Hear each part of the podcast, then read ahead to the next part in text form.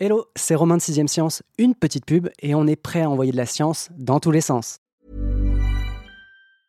Mom deserves the best, and there's no better place to shop for Mother's Day than Whole Foods Market. They're your destination for unbeatable savings, from premium gifts to show-stopping flowers and irresistible desserts. Start by saving 33% with Prime on all body care and candles. Then get a 15-stem bunch of tulips for just $9.99 each with Prime. Round out Mom's menu with festive rosé, irresistible berry chantilly cake, and more special treats. Come celebrate Mother's Day at Whole Foods Market.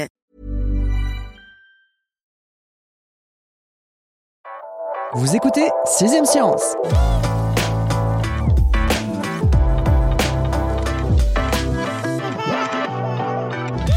Game over. Pour être tout à fait exact, et on a intention de l'être, l'arrivée de la ménopause signe autant la fin d'une partie, celle de la fertilité, que le début d'une autre très réjouissante, elle non plus, avec une accélération du vieillissement. Dit comme ça, autant faire durer la première le plus longtemps possible. Et c'est possible, théoriquement parlant. Retarder l'échéance de la ménopause, qui survient aux alentours de 45-50 ans, permettrait de lutter contre le vieillissement. En pratique, c'est possible aussi, puisqu'une petite portion de Françaises suit un traitement hormonal qui leur permet de poursuivre leur vie telle qu'elle était avant ce fâcheux cap et de rester plus longtemps en bonne santé. Seulement, on parle là de 8 à 10% des femmes éligibles, alors que la ménopause les concerne toutes. Pour rapprocher le score du perfect, la science mise sur une toute autre technique, et je vous arrête tout de suite, il ne s'agit pas de la crème Q10 qui trône dans votre salle de bain, mais de l'autotransplantation de tissus ovariens. Le nom fait savant comme ça, mais dans les faits, la procédure est relativement simple. Nicolas Gutiérrez, l'expert santé de Sciences et Avenir, est avec nous pour la présenter et nous dire en quoi les transplants changent les règles du jeu du vieillissement. Bonjour Nicolas.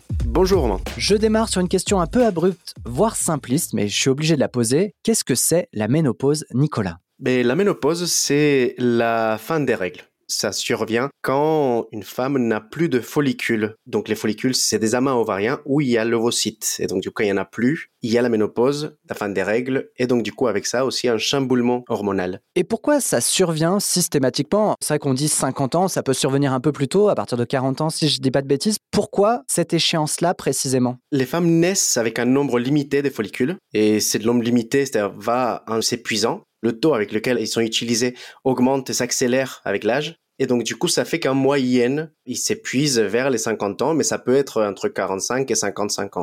Tu disais tout à l'heure que la ménopause signe l'arrêt des règles et de la fertilité chez la femme, mais ce n'est pas tout, puisque elle accélère également son vieillissement, quelque chose dont on avait moins connaissance jusque-là. C'est ça. On savait que la ménopause entraîne des symptômes qui sont gênants, comme les bouffées de chaleur, mais on ne savait pas que, en plus de ça, ça accélérait le vieillissement. C'est quelque chose qu'on constate euh, récemment, grâce à des études qui montrent que la ménopause est lié à un déclin cognitif, par exemple, à une perte de masse osseuse qui entraîne et qui accélère l'apparition de l'ostéoporose et à une augmentation du risque des problèmes cardiovasculaires. Ok, c'est conséquent quoi. Oui, donc c'est plusieurs choses. Disons que le déséquilibre hormonal entraîné par euh, la ménopause touche plusieurs organes, des organes qui en fait sont sensibles à ces hormones-là, qui sont protégés par ces hormones-là. Et quand ces hormones-là ne sont pas là, ben, du coup, ces organes vieillissent. En vieillissant, ils entraînent le vieillissement du corps en général. Bon, j'imagine que la médecine et la science ne restent pas totalement impassibles face à ce qui se passe euh, pour euh, toutes les femmes, finalement, euh, passées 50 ans. Quels moyens ou quelles techniques sont mises en place pour pallier aux effets délétères de la ménopause? Et Le plus simple et le plus répandu, c'est les traitements hormonaux. Donc, du coup, quand une femme atteint la ménopause, on lui propose des hormones qui vont en fait rétablir cet équilibre hormonal. En gros, il y a une perte d'œstrogène et de progestérone. On proposera du coup ces hormones-là pour que du coup, en les prenant, disons artificiellement, ça rétablit l'équilibre naturel hormonal. Et il y a des vrais bénéfices pour la santé, on va dire, des femmes? Oui, donc déjà, à la base, c'est prescrit notamment pour ces symptômes euh, gênants comme les bouffées de chaleur, mais on a constaté que ça diminue par exemple le risque de maladies cardiovasculaires. Et donc du coup, en faisant ça, ça augmente la longévité. Bon, euh, je le disais aussi en intro et euh, tu l'as écrit dans ton article que finalement, moins d'une Française sur dix éligible à ce traitement choisit de le faire. Pourquoi si peu? Malheureusement, c'est à cause d'une idée reçue qui est que ces traitements hormonaux augmentent le risque de cancer de sein.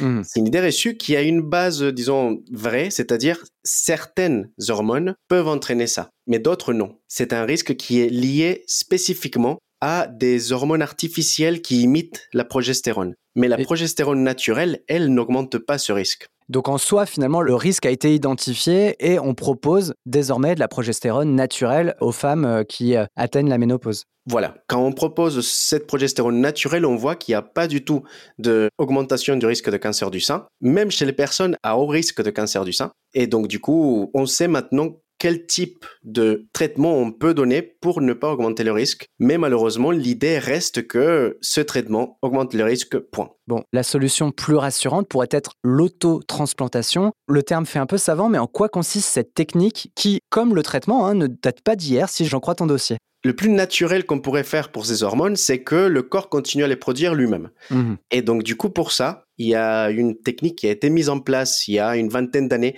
mais qui s'améliore de plus en plus. C'est en effet la transplantation de tissu ovarien. Donc en fait, ce qui se passe, c'est que les chirurgiens vont prélever une partie du tissu ovarien, disons avant les 40 ans, et quand la femme a encore des ovaires fonctionnels et en bonne santé. Et après, quand la ménopause arrive, ils vont réimplanter ce tissu ovarien et une fois réimplanté, il va se remettre à travailler et à produire des hormones hmm. comme si la femme avait 40 ans. Et donc, du coup, ainsi, disons qu'on trompe la nature et le corps pense que c'est pas encore le temps d'être en ménopause et donc, du coup, continue à produire des hormones, rétablissant, du coup, l'équilibre hormonal pendant plus de temps.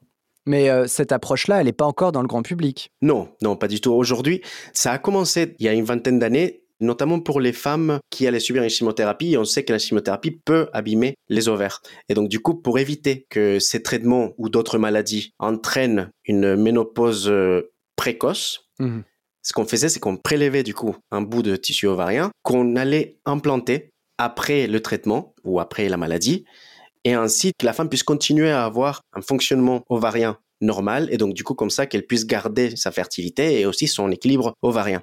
Donc à la base c'était que pour ces femmes, euh, mais du coup c'était des femmes jeunes, c'était des femmes de 25 ans à qui on proposait cette, euh, cette solution quoi. Exactement cette solution. Mais récemment on commence aussi à le proposer à des femmes plus âgées de 40 ans en bonne santé et on voit que même chez elles aussi ça fonctionne. Concrètement, en gros, euh, les patientes au premier signe de leur ménopause se verraient greffer, alors tu l'as pas dit, mais tu vas nous le dire, tu vas nous l'expliquer, finalement une bande, hein, c'est ça, de leur tissu ovarien, une sorte de petit patch qui aurait été prélevé des années plus tôt et mis au congélateur, là encore je grossis le trait, sauf que justement comme le patch, la transplantation se ferait dans le pora et non pas au niveau des ovaires. Pourquoi? C'est ça qui est génial, c'est que, en gros, il y a deux façons de voir la chose. Si ce que l'on veut, c'est garder la fertilité, là, il faut que ça soit dans les ovaires pour pouvoir continuer à produire des ovocytes, etc. Mais si le but est de garder l'équilibre hormonal, ce tissu ovarien, il peut faire ça peu importe où il est dans le corps. C'est-à-dire, on peut implanter ce tissu ovarien dans les bras, sous la peau, et il va produire ses hormones. Donc du coup, c'est une chirurgie beaucoup plus facile et beaucoup moins invasive que l'implanter directement dans les ovaires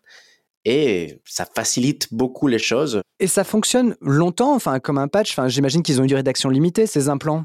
Comme les patchs, il faut les changer de temps en temps. Ce qu'ils ont montré avec des études, c'est que on peut couper ce tissu ovarien en plusieurs bandes et que des bandes très fines suffisent pour euh, produire ces hormones pendant quelques années. Et donc du coup, en gros, que un bout de tissu ovarien prélevé mmh peut donner plusieurs bandes qui peuvent être utilisées l'une après l'autre et ainsi repousser la ménopause d'une vingtaine d'années. Parce hmm. que chaque bande va repousser la ménopause des 4 ans. Donc en gros, tous les 4 ans, tu repasses euh, sur le billard et on enlève le tissu euh, finalement arrivé en bout de route pour implanter euh, celui qui a été décongelé. quoi. Voilà, en gros, c'est ça. Donc, euh, disons que tous les 4 ans, on fait ça. Et donc, du coup, la ménopause ne surviendrait pas à 50 ans, mais à 70. Ah ouais, c'est impressionnant quand même. Mais pour que la transplantation optimale, il faut aussi, et ça, c'est ce que tu esquissais tout à l'heure, il faut que le tissu ovarien qui a été mis de côté soit prélevé quand la patiente est encore jeune, avec un cycle ovarien normal, on va dire. Comment on détermine le moment adéquat pour effectuer ce prélèvement? Ça, c'est la partie la plus compliquée, en effet. Déjà, la partie de prélever le tissu ovarien, ben, c'est pas quelque chose d'anodin. Donc, aujourd'hui, c'est proposé que pour les femmes qui allaient subir une opération de toute façon. Pour le moment, on ne prélève pas le tissu ovarien juste pour euh, faire ces transplantations. Quand on va faire le prélèvement, en effet, il faut que le tissu ovarien soit en bonne santé, qu'il y ait assez de follicules, qu'il fonctionne bien. Et ça, c'est très variable d'une femme à une autre. Comme je disais, la ménopause survient entre 45 et 55 ans en moyenne. Il y a des femmes pour lesquelles c'est beaucoup plus tôt. Et donc, du coup, c'est très difficile de savoir à quel moment ça sera. Ce qu'on fait aujourd'hui, c'est que, par exemple, pour les traitements hormonaux, quand on voit que ça commence à baisser le niveau des hormones, quand on voit que du coup, il y a une préménopause qui s'installe, on agit. Mais à ce moment-là, ça serait trop tard pour faire euh, ce prélèvement. Il faut le faire avant. Heureusement, aujourd'hui, il y a des marqueurs en fait qu'on a trouvés qui peuvent aider à faire ça. C'est quoi? C'est des marqueurs euh, génétiques euh, Enfin, de quel ordre? Exactement, oui. C'est des marqueurs génétiques. On a trouvé qu'il y avait quelques centaines de marqueurs génétiques qui peuvent aider à prédire le vieillissement des ovaires. Grâce à ça, on pourrait estimer l'âge biologique des ovaires et ainsi savoir à quel moment c'est le bon moment pour prélever avant que ça soit trop tard. J'imagine que au-delà donc de ces différents progrès, il y aura aussi une contrainte qui sera celle de la pédagogie ou de la communication puisque en fait, il y aura au minimum 5, 10, peut-être voire 15 ans entre euh, la date limite pour effectuer euh, le prélèvement et le déclenchement de la ménopause, donc euh, le moment où on effectuera la transplantation puisque en gros, il faudra que les personnes à qui on fait la transplantation aient 15 ans plus tôt effectué le prélèvement. Oui, tout à fait. Comme c'est pas quelque chose d'urgent, c'est vrai que c'est difficile de se dire que je vais me faire prélever quelque chose pour d'ici 15-20 ans. On les voit même aujourd'hui, nous, on a du mal à faire quelque chose qu'on sait qui va nous faire du bien dans 20 ans, mais bon, aujourd'hui, peut-être pas. Et donc, par exemple, arrêter de fumer, c'est très compliqué ou des choses comme ça. Mettre de côté pour la retraite. Par exemple, ça, moi, j'y arrive pas. Je suis sûr que je suis pas le seul. Et donc, du coup, ça, c'est très compliqué, mais les experts avec qui j'ai parlé, comme Kutluk Octet de l'université de Yale, c'est lui qui a mis en place cette transplantation, il est persuadé que ça va devenir la norme d'ici quelques années. Une fois qu'on aura compris et que les femmes auront compris le bénéfice de garder cet équilibre hormonal, elles vont de plus en plus aller vers soit un traitement hormonal, mais pour celles qui ont encore peur du traitement hormonal, vers ces transplantations de tissus ovariens. En effet, grâce, disons, à une pédagogie qui va venir grâce à l'augmentation des connaissances. Plus on saura sur ça, plus ça découlera, disons, dans le public, et plus ce public voudra profiter, disons, de ces avancées. En quelque sorte, c'est le ruissellement des connaissances qui permettra de débloquer un petit peu les consciences, quoi. Voilà. Sauf que ce ruissellement-là, lui, il fonctionne. Il y a une phrase qui est assez importante, je trouve, dans ton dossier. Alors, elles le sont toutes, mais en conclusion, finalement, justement, Kutluk Octet, si je dis pas de bêtises, dit il faut que l'âge, en gros, de la ménopause accompagne l'allongement de la durée de vie de la femme. C'est que finalement, en gros, les femmes vivent plus longtemps, mais elles ne vivent pas forcément plus longtemps en bonne santé. Et en luttant contre la ménopause via l'autotransplantation ou via les hormones, on permettrait l'allongement de cette euh, durée de vie en bonne santé. Disons que c'est le grand objectif de la médecine aujourd'hui. On a déjà réussi à rallonger la longévité, à repousser l'âge de mort et donc du coup à augmenter l'espérance de vie. Mais par contre, du coup, en faisant ça, on a aussi augmenté le nombre d'années de vie en mauvaise santé. Mmh. Aujourd'hui, le but est de aussi repousser cette échéance des mauvaises santé, disons, pour qu'on puisse vivre le plus longtemps possible en bonne santé. Ça, les chercheurs travaillent déjà, ils ont déjà plusieurs pistes pour euh, avancer et une, et spécifiquement pour les femmes, permet de repousser la ménopause et c'est une solution relativement simple et facile qui peut permettre de rajouter une dizaine d'années en bonne santé. Même euh, ouais, 10 voire 20, hein, parce que tu disais que euh, potentiellement la ménopause pourrait démarrer non pas à 50 mais à 70 ans. Quoi. Oui, tout à fait. Après, il faudrait des études pour confirmer exactement de combien ça augmenterait, mais ça augmenterait, ça c'est certain. Là, ce qu'on dit aujourd'hui, c'est que tout ça est encore au stade expérimental. Oui, oui. C'est établi, ça fonctionne très bien pour les femmes jeunes, celles qu'elles ont retirées avant 25 ans et qui avaient un cancer et avant la, chimiothérapie. Pour les femmes plus âgées, donc vers 40-50 ans, on sait que ça fonctionne, mais disons qu'il n'y a que quelques études qui ont montré ça il faudrait plus d'études pour confirmer et ensuite pour améliorer l'approche pour que ça fonctionne le mieux possible. Alors partons du principe que tout fonctionne dans le meilleur des mondes. Est-ce qu'il n'y a pas un risque que ce report finalement du début de la ménopause s'accompagne d'un âge de la maternité lui aussi plus élevé? Ça dépend comment il est fait. C'est-à-dire si, par exemple, on le fait en installant des bandes du tissu ovarien dans les bras, ça n'arrivera pas. Si on veut repousser la fertilité, ça c'est un autre problème. On peut lier deux solutions. D'un côté, aujourd'hui, les femmes peuvent déjà repousser la fertilité en utilisant des ovocytes congelés. Elles peuvent congeler leurs ovocytes ou utiliser l'ovocyte d'une autre femme et ainsi avoir un enfant à 50 voire 60 ans. Ça seulement si l'utérus est en bonne santé et s'il peut du coup permettre le développement de cet embryon. Et pour ça, il faut un traitement hormonal. Et donc du coup, on pourrait imaginer que ces bandes de tissus ovariens vont permettre à l'utérus d'être en bonne santé et ainsi pouvoir implanter des ovocytes congelés peut-être au même moment qu'on a prélevé le tissu ovarien mhm. et ainsi en effet on pourrait repousser la fin de la fertilité. La partie n'est donc pas totalement finie. En remettant une pièce sous la forme de transplant ou de traitement hormonal, la machine fascinante qu'est le corps humain peut reprendre le cours du jeu comme si de rien n'était. Mais avant d'accorder ce bonus de vitalité à toutes les femmes qui frôlent la cinquantaine, il faut d'abord que l'équipe de Kutluk Octet passe le stade de l'expérimentation. Conséquence de quoi, en attendant les transplants, face à la ménopause et au vieillissement, il faudra d'abord s'armer de patience. De patience, on ne vous en demande qu'un tout petit peu puisque deux minuscules semaines nous séparent de notre prochain épisode où, comme toujours, on enverra la science dans tous les sens.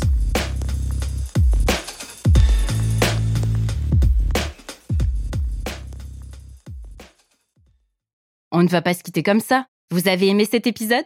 Sportif, généraliste, sexo ou scientifique, varié mais toujours bien informé. Découvrez les autres podcasts de la rédaction 20 minutes sur votre application d'écoute préférée ou directement sur podcast au pluriel.20minutes.fr. Et merci de nous avoir écoutés.